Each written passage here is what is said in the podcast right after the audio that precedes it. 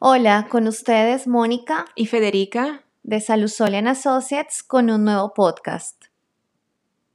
Hoy le vamos a dar un análisis sobre el mercado inmobiliario de Miami.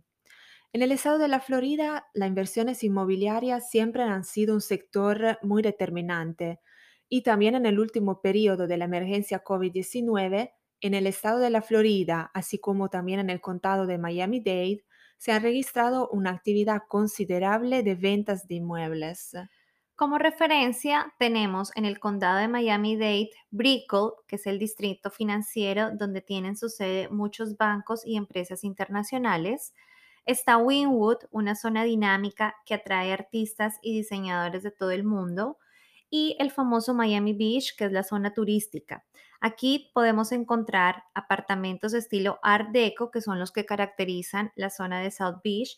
Tenemos las villas de las Islas Venecianas y los condominios de lujo de Giorgio Armani y Renzo Piano, por nombrar solo algunas de las torres residenciales más representativas ubicadas en Collins Avenue.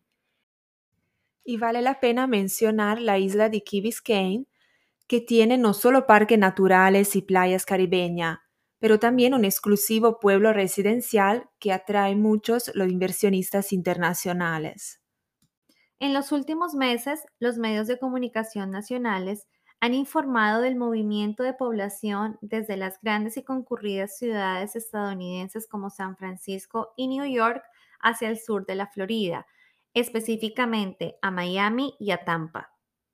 Y si vamos a analizar los datos estadísticos más recientes, es posible encontrar que las ventas de casas en los meses de julio y agosto de 2020 aumentaron respecto al 2019 en un 8.7% y las transacciones que están aún en fase contractual por el mismo periodo de referencia aumentaron en un 41.9%.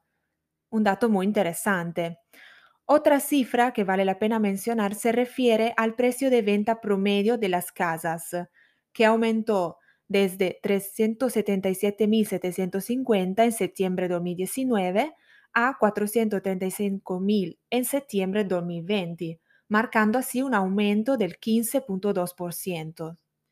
Está claro que en el último periodo las ventas de viviendas unifamiliares se han incrementado a medida que los compradores buscan más espacio y menos densidad para su futuro. Esto ha reducido significativamente el inventario de casas, así como la posibilidad de negociar el precio de compra con el cierre de negociaciones a valores que muy a menudo difieren ligeramente del precio de lista. En concreto, eh, hablando de inventario de casas, en septiembre de 2020 encontramos un inventario que se ha reducido en un 37.3% respecto al equivalente en septiembre del 2019.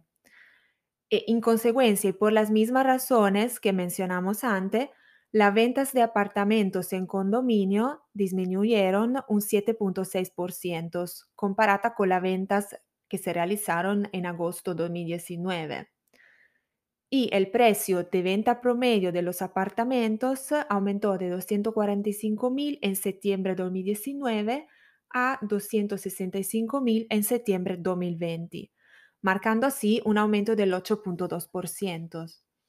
Por otra parte, el porcentaje de compradores que compran sus viviendas a través de financiamiento es del 85%, comparado con los compradores que pagan en efectivo o en cash, que es tan solo del 15%.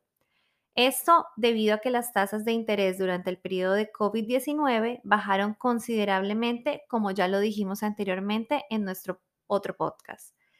Estas estadísticas reflejan que a pesar de la crisis económica durante la pandemia, el sector inmobiliario sigue estando activo y determinante para la economía del sur de la Florida.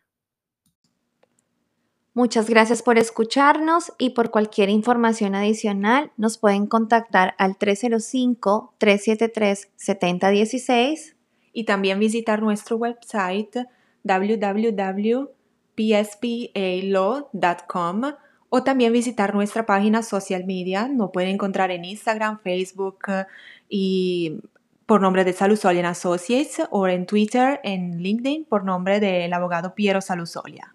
Muchas gracias. Muchas gracias.